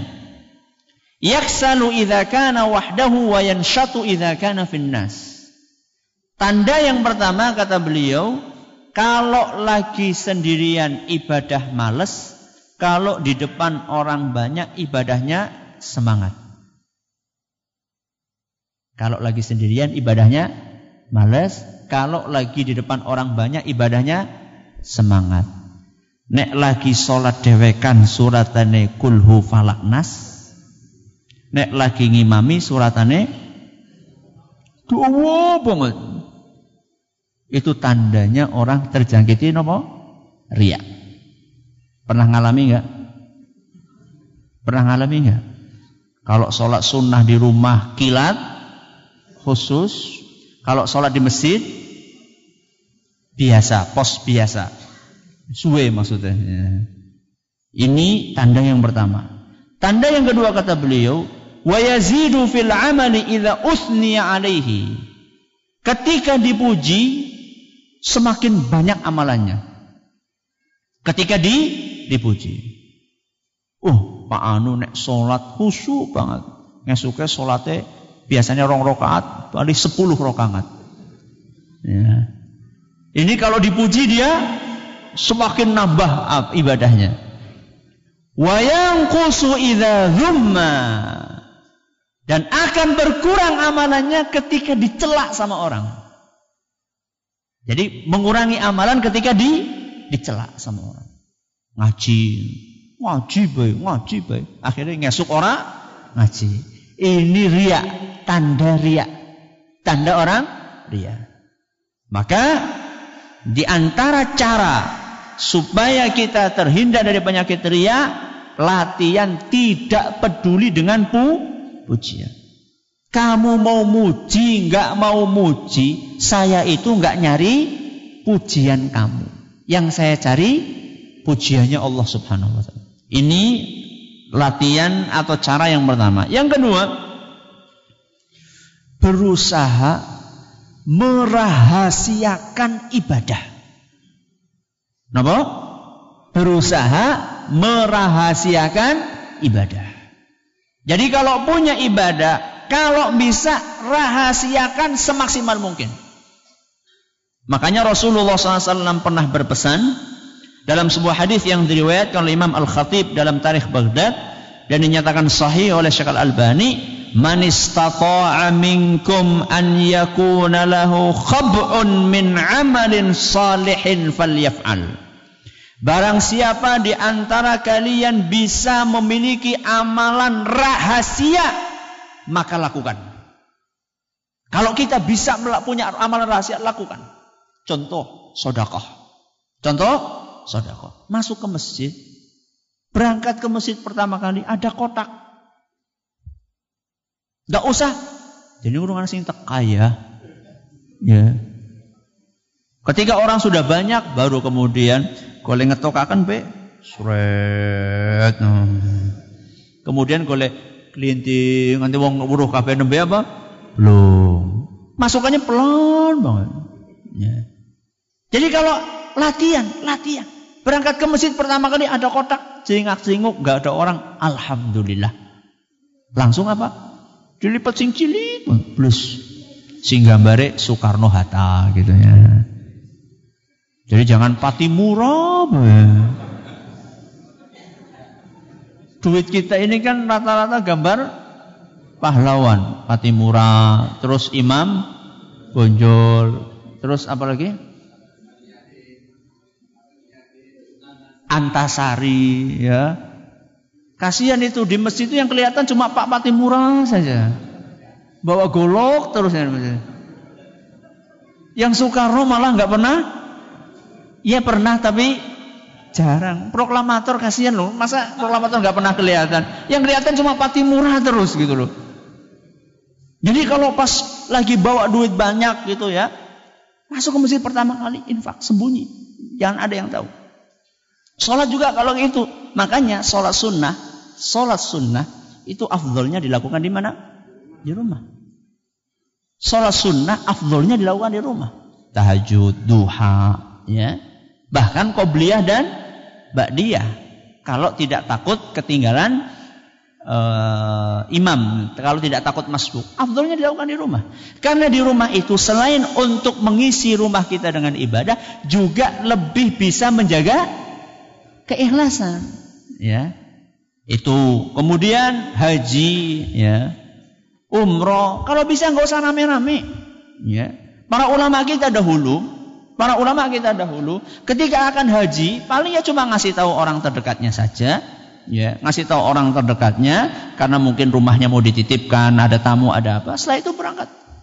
Tahu-tahu setelah satu karena dulu kan lama ya perjalanannya lama hajinya lama pulangnya lama. Tahu-tahu dua bulan nggak kelihatan tahu-tahu datang nggak woro-woro ya nggak kayak di negeri kita ini masya Allah ya kalau mau berangkat haji saja jalanan macet masing-masing bawa truk nah, kalau jamaah haji Purbalingga berapa orang? 200, nyampe enggak?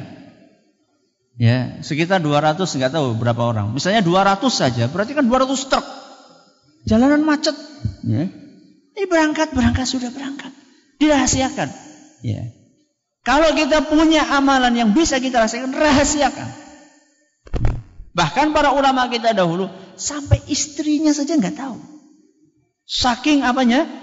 Saking perimpennya di dalam merahasiakan amalan. Ya.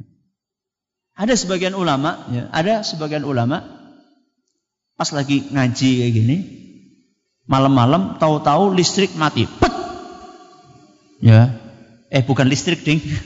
ini ulama salaf. Anu ini apa namanya? Sendir.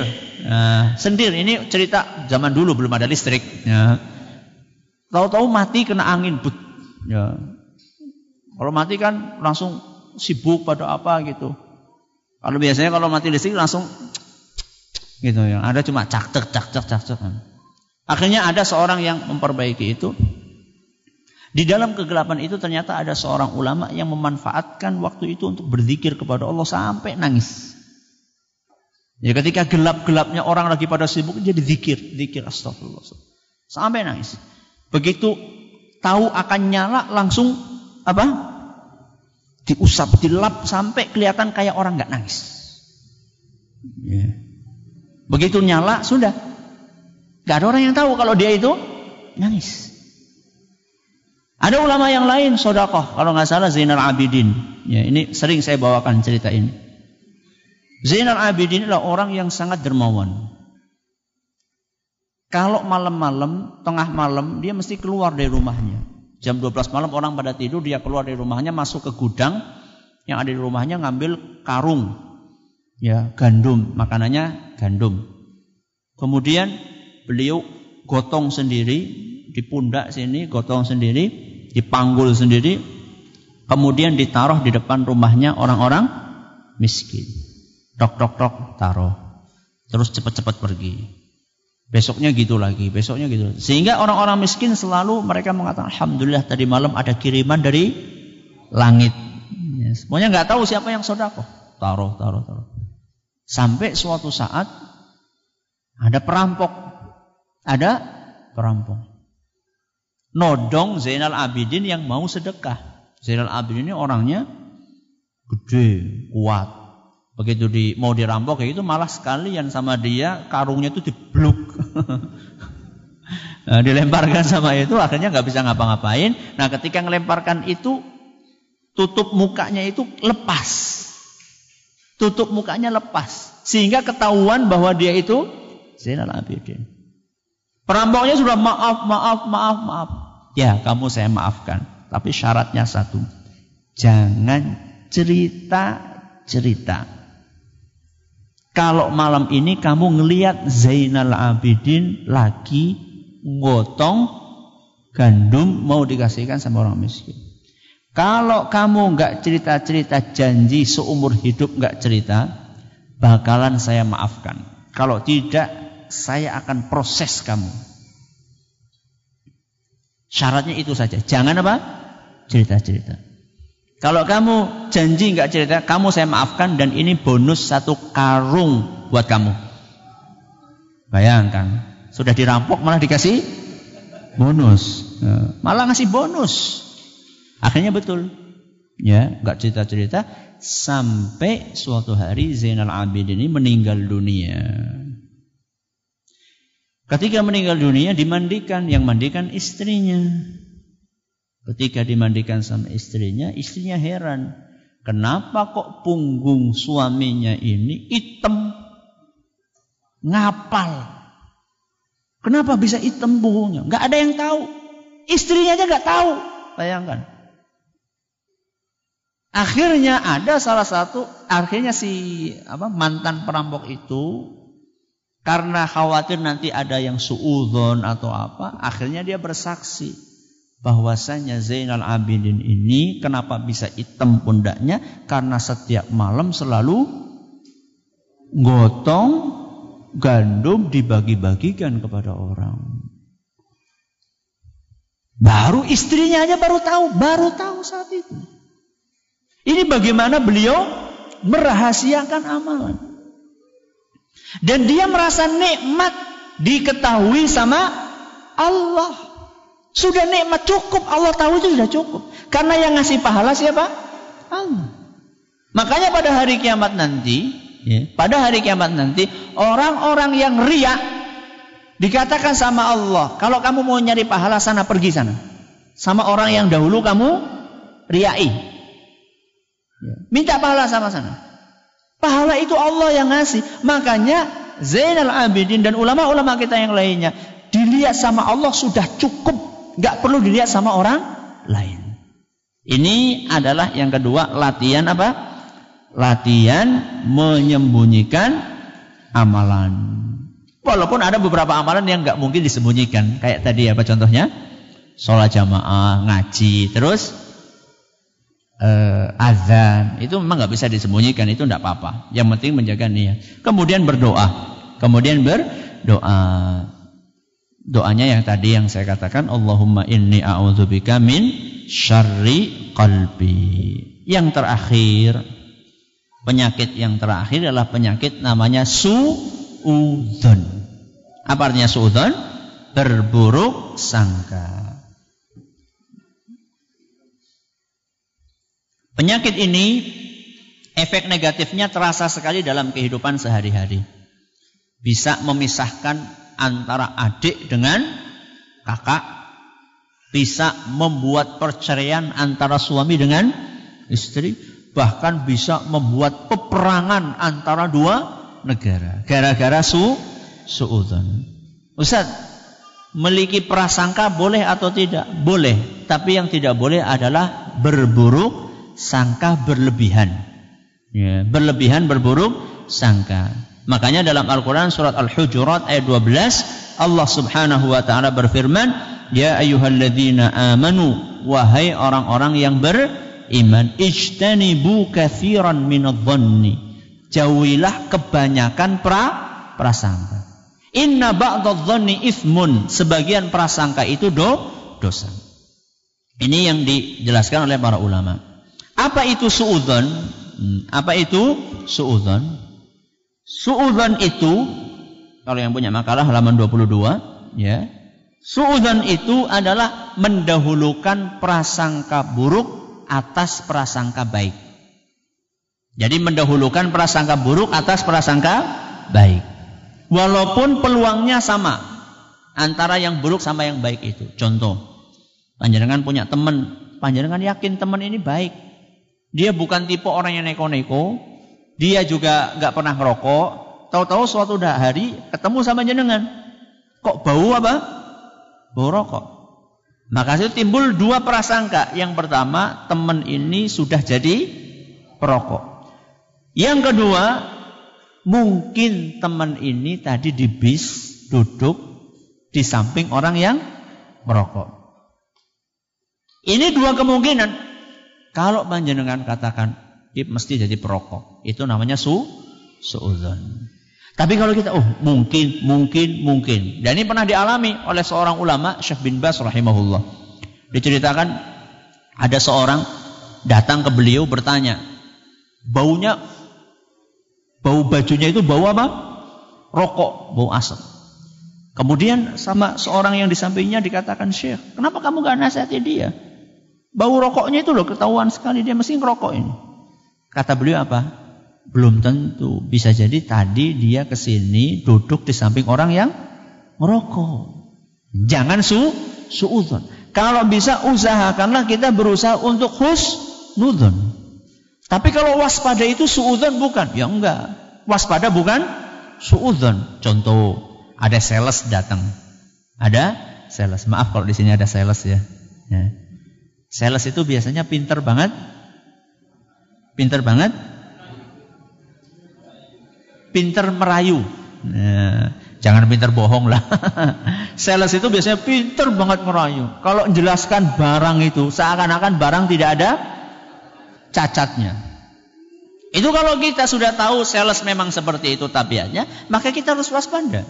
Ya, betul-betul mercek apa benar ini asli atau tidak atau KW. Ya, dilihat, oh ini mereknya sama. Karena ada seperti itu ada jualan macam-macam barang. Ini kalau di luar harganya segini, kalau saya sama jenengan ya, ya sama jenengan cukup segini. Padahal sama jenengan itu ya sama semua orang gitu loh. Maka kita waspada. Atau dapat telepon, uh, dapat telepon, bapak, ya, anak bapak kecelakaan, ya, oh sekarang ada di rumah sakit, harap segera untuk pentransfer uang, ya, transfer uang dikirim ke rekening sekian sekian sekian. Segera Pak, kalau tidak nanti anak Bapak bisa meninggal dunia. Atau misalnya SMS, selamat. Anda mendapatkan hadiah 50 juta. Uh, silakan kunjungi uh, www apa gitu. Ya. Kemudian nanti pinnya ini ini, segera hubungi nomor sekian. Nah, kalau sekarang kita tahu itu banyak penipuan, yang gak usah dipedulikan, waspada kita. Ada sebagian orang dapat, oh, oh ya Allah, oh di mobil. Padahal sebenarnya penipuan. Ini waspada. Yang waspada seperti ini bukan termasuk su suudon. Nah suudon ini, ya, bagaimana bisa mengatasi suudon? Ya, cara mengatasi suudzon.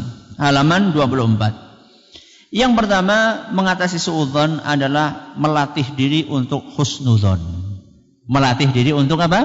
Husnudzon. Kebalikannya, suudzon kebalikannya husnudzon. Contoh misalnya, panjenengan ngundang temen ternyata diundang tapi enggak datang. Maka jangan langsung suudzon. Coba kemungkinan oh mungkin dia ini sakit. Kalau nggak sakit mungkin lupa. Kalau nggak lupa mungkin mati. mungkin uh, ada acara lain ya. Mungkin mungkin jadi banyak dicarikan mungkin mungkin yang baik-baik. Itu yang pertama ya, latihan untuk berhusnudzon. Yang kedua, kurangi asupan negatif. Ya. Berita-berita yang negatif itu dikurangi. Contohnya berita-berita yang ada di TV, ya, kemudian di acara-acara gosip. Ya, di TV banyak nggak acara gosip? Dan ratingnya biasanya tinggi. Ya. Nah, kalau kita terbiasa gitu, dengerin itu, gosip-gosip kayak gitu, nanti lama-lama kita ikut-ikutan suka suudon, gosip. Ini yang kedua. Yang ketiga, dapat berita itu jangan cepat-cepat ditelan mentah-mentah. Recheck dan cek dan recheck. Ya. Jadi benar nggak itu? Ada berita kayak gini. Jangan langsung di. Biasanya kan orang kayak gitu. Dapat berita langsung sebar. Apalagi sekarang media apa? Sosial. Ya. Begitu ada berita langsung hati-hati dengan oh, sekarang ini sudah ada oh, auman, ada auman singa di oh, di penjuru uh, di pelosok mana. Segera SMS ini ke 10 orang Ya. Kalau tidak nanti kamu akan celaka dunia akhirat. Saat ini juga kirim. Ada orang bertanya kepada saya, Ustaz ini benar apa enggak Ustaz? Enggak benar, itu paling orang jualan pulsa. Ya, supaya pulsanya uh, laris. Ya. Jadi jangan cepat-cepat dapat berita jangan segera disebar, dicek dan di jadi cek. Kemudian yang keempat adalah berdoa kepada Allah Subhanahu wa taala. Doanya seperti yang tadi disampaikan, Allahumma inni a'udzubika min syarri qalbi. Ini yang dapat kami sampaikan. Insyaallah sesuai dengan jadwal jam 11 kita menyelesaikan kajian. Sisanya ada sekitar seperempat jam untuk tanya jawab. Kalau ya ada yang ingin bertanya atau ingin memberi masukan, kami persilahkan. Ya. Monggo. Waalaikumsalam warahmatullahi wabarakatuh. Yang saya tanyakan, tanyakan apa arti pakai dalam Al-Quran. Wa idkulna lil malaikat wa kulna ya Adam inna arsalnaka.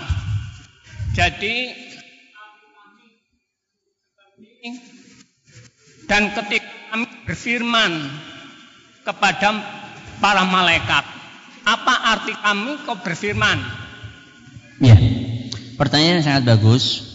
Arti kami di dalam firman Allah wa idqulna lil malaikati isjudu li adama fasajadu illa iblis dalam surat Al-Baqarah. Dan ingatlah ketika kami berfirman kepada malaikat, sujudlah kepada Adam. Kami ini siapa? Jawabannya kami yang dimaksud dalam ayat itu adalah Allah. Ustaz, kami itu kan kata ganti orang banyak. Bukan kata ganti tunggal. Kalau kata ganti tunggal pakainya aku. Wa idkultu. Bukan wa idkul kulna.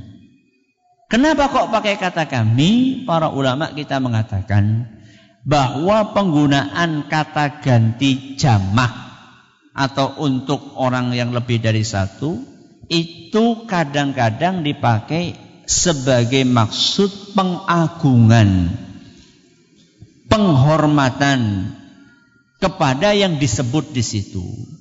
Jadi Allah memakai kata kami adalah untuk menggambarkan keagungan siapa? Allah. Bukan untuk menjelaskan bahwa Allah itu jumlahnya banyak. Itu yang disampaikan oleh para ulama. Wallahu a'lam. Yang lain silahkan. Oke. Assalamualaikum warahmatullahi wabarakatuh. Waalaikumsalam warahmatullahi wabarakatuh. Apakah ada kaitannya antara penyakit hati dengan gen manusia. Misalnya banyakkan orang tua itu menurunkan misalnya pemarah, orang tuanya pemarah, anaknya itu kebanyakan ikut pemarah. Terima kasih jazakallah. Ya. Apakah gen itu bisa nurun? Orangnya, orang tuanya pelit, anaknya pelit. Apakah mungkin nurun? Mungkin. Mung Mungkin. Mungkin iya, mungkin tidak. Seperti itu loh, diabetes. Nah, penyakit apa? Diabetes. Gak mesti anaknya kemudian diabetes. Kadang nurun, kadang tidak. Kenapa? Karena memang berpengaruh. Ya. Orang tua itu berpengaruh kepada anaknya. Makanya di dalam agama kita calon itu harus milih Ya. Karena maaf, anak itu kan gabungan antara dua air, airnya laki-laki dan airnya perempuan. Dan masing-masing air itu membawa membawa sifat. Ya. Misalnya ibunya putih, bapaknya hitam. Ya. Tapi bapaknya pinter, ibunya nggak patia pinter. Nanti jadinya anaknya putih pinter. Nek dadine kayak gue. Atau kemungkinan yang lain, anak ireng bodoh. Ini kemungkinan semuanya ada. Dan itu bisa jadi ya, bisa jadi bukan dari gen orang tua, bisa jadi dari gen kakeknya. Makanya pernah ada seorang Arab Badui datang kepada Nabi SAW. Ya Rasulullah, ini anak saya warnanya ini nggak kayak saya. Warna kulitnya nggak kayak saya. Saya ini curiga, jangan-jangan istri saya ini selingkuh. Ya, misalnya dia kulitnya putih kok anaknya hitam. Ini dari mana? Ya. Karena ini orang Arab Badui, maka Nabi SAW pakai pendekatan sesuatu yang bisa ditangkap oleh otaknya. Maka Nabi bertanya, apakah kamu punya ontak? Apakah kamu punya ontak? Punya wahai Rasul. Apa saja warnanya? Macam-macam. Ada yang coklat, ada yang abu-abu, ada yang merah, ada yang ini. Ada nggak di antara onta itu yang warnanya beda sendiri dari orang tuanya, dari induknya? Kata kata orang Arab, iya ada wahai Rasul. Dari mana kok bisa? Ya, jantannya bapaknya onta itu eh, abu-abu, ibunya abu-abu, ternyata anaknya Merah. Dari mana itu merah? Ya, maka orang Arab itu mengatakan la'allahu naza'atu irqun. Atau atau kata orang Arab itu mungkin ini gen dari mbahnya onta. Ya. Jadi dulu mungkin mbahnya ada yang warnanya merah. Akhirnya gennya ada yang kecil turun ke situ. Kata Nabi SAW, Ya kamu, anak kamu mungkin seperti itu.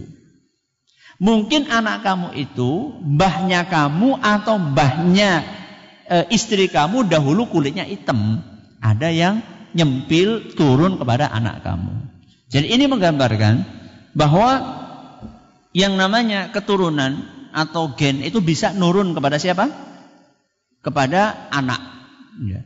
Jangankan gen, air susu saja bisa menuruni ya, bisa menuruni sifat kepada yang disusui. Ya.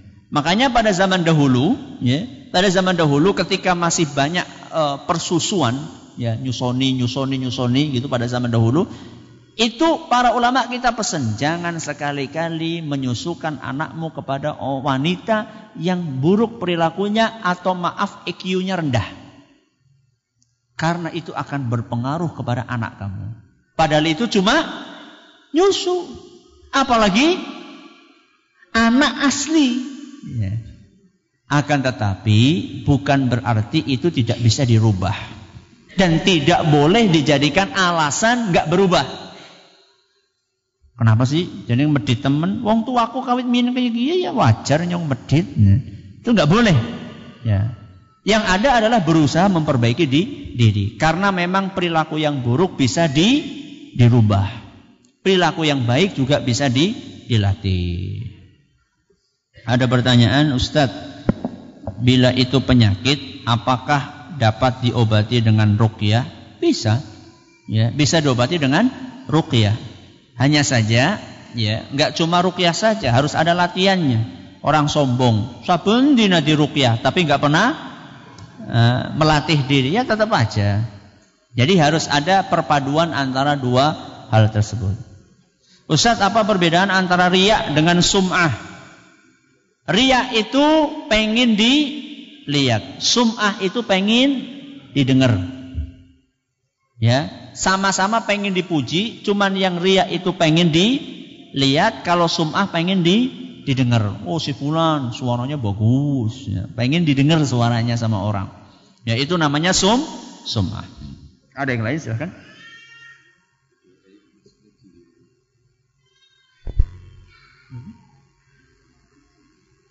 Oh gila.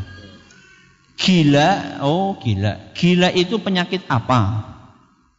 Apakah dapat diobati dengan rukyah? Gila. Gila ya penyakit ya, gila itu penyakit jiwa. Gila itu penyakit jiwa. Apakah bisa diobati dengan rukyah? Bisa. Makanya kan di buku yang pernah kami tulis, akrab dengan rukyah, di situ saya sebutkan bahwa rukyah itu bisa ngobati penyakit medis, bisa ngobati penyakit non medis, bisa ngobati penyakit psikis, ya kejiwaan. Ya, karena di dalam Al-Qur'an Allah mengatakan wa nunazzilu minal Qur'ani ma huwa syifa. Kami jadikan Al-Qur'an sebagai obat. Di situ Allah tidak katakan obat khusus untuk kesurupan, obat khusus untuk ini enggak.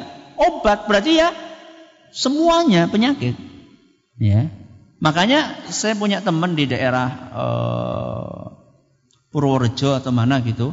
Dia kerja di rumah sakit. Di rumah sakit itu selain pasien-pasien itu diobati yang maaf sakit kejiwaan, selain dikasih obat-obatan yang sifatnya medis, juga dirukyah di situ. Dan itu membantu banyak untuk kesembuhan. Cuman memang seringnya yang seperti itu tidak bisa instan. Butuh apa? butuh proses ya butuh proses ada yang lain silahkan cukup. Monggo. Waalaikumsalam warahmatullahi wabarakatuh. Begini Pak Ustadz. Yang saya tanyakan apakah yang menjadi faktor-faktor ataupun penyebab-penyebab orang lebih cenderung mengobati penyakit jasmani daripada penyakit hati? Padahal PF penyakit rohani. Padahal penyakit jasmani cenderung lebih mahal biayanya. Demikian Pak Ustaz. Wassalamualaikum warahmatullahi wabarakatuh. Waalaikumsalam. Kenapa? Ini pertanyaan bagus. Kenapa orang cenderung perhatian untuk mengobati penyakit jasmani dibandingkan penyakit rohani? Padahal penyakit jasmani lebih mahal. Jawabannya karena efeknya itu cepat kerasanya. Jadi orang sakit gigi, nyaman nggak? Ya, makanya karena nggak nyaman segera diobati. Jadi efeknya itu cepat kerasa. Ini yang pertama. Kalau penyakit rohani, orang kadang-kadang nggak sadar bahwa dia itu sah, sakit. Ya. Efek parahnya itu terasa kapan? Di akhirat. Walaupun di dunia sudah terasa, akan tetapi parah-parahnya kapan? Di akhirat. Dan di akhirat kita sudah ketemu sama akhirat atau belum? Belum. Ini yang pertama. Ya. Yang kedua karena minim ilmu. Karena minim ilmu. Ya. Karena minim ilmu itulah dia tidak sadar bahwa dia sedang sa sakit. Makanya para ulama kita karena ilmunya tinggi, ada penyakit sedikit langsung kerasa. Ada penyakit sedikit langsung kerasa. Ada kotoran dikit langsung kerasa. Kalau boleh saya umpamakan, banner yang warnanya apa? Putih. Kalau dikasih noda, kalau dikasih apa? Noda, ya, hitam kayak gini, kelihatan enggak? Kelihatan. Tapi kalau nodanya di sini, kelihatan enggak? Enggak kelihatan.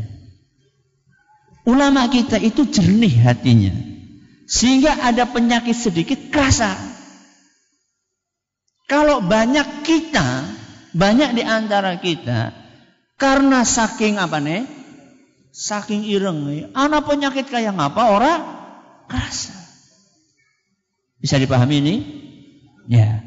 Ini sebab yang kedua. Ya, sebab yang kedua. Dan semoga kita dihindarkan dari yang hal-hal seperti itu. Dan kita ngaji ini salah satunya adalah untuk ya mengatasi sebab yang kedua tadi, ketidaktahuan. Jadi setelah ini, setelah ini saya berharap kita jadi sadar. Oh ternyata saya mungkin masih punya penyakit ini, ini, ini, ini. Setelah saya sadar, saya berusaha untuk ngobati. Itulah tujuannya ngaji. Ya, itu tujuannya ngaji. Jadi nanti panjenengan kalau sampai ke rumah itu yang punya makalah sampai di rumah diapakan? Ditumpuk. Hmm. Buka lagi, baca lagi. Kemudian kasih tanda misalnya masuk kiat mengatasi kesombongan. Nomor satu berdoa. Ini sudah apa belum? Belum. Tanda niki urung sing kiye urung sing kiye urung besok buka lagi kiye urung maning sing kiye uwis ya. Jadi gitu terus. Jadi kita itu ada perkembangan ya. Jadi hidup ini usahakan ada grafik yang terus nanjak. Bukan cuma grafik kekayaan saja Ya, bukan hanya grafik gelar saja. Sekarang S1, berikutnya S2, berikutnya S3. Bukan cuma itu toh, tapi oh hari ini saya sombong, besok agak berkurang, besok berkurang lagi. Gitu. Kehidupan itu adalah perbaikan dari sesuatu yang kurang baik menuju yang lebih baik.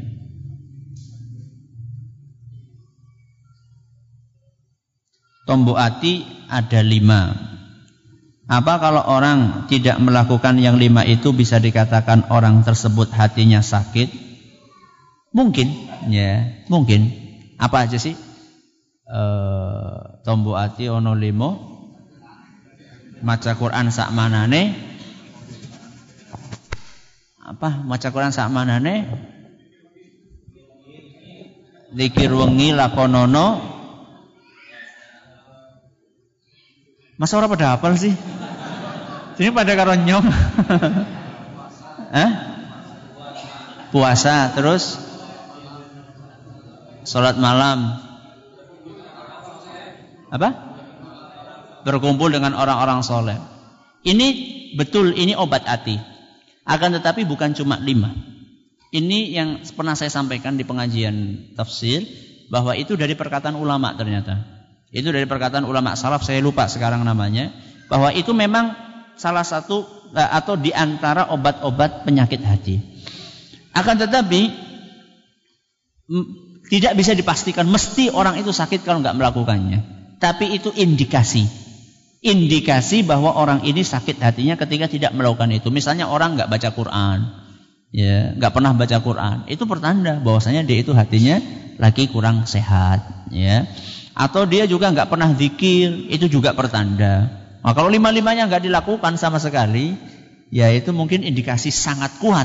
Ya, indikasi sangat kuat bahwa hatinya itu memang sedang sakit.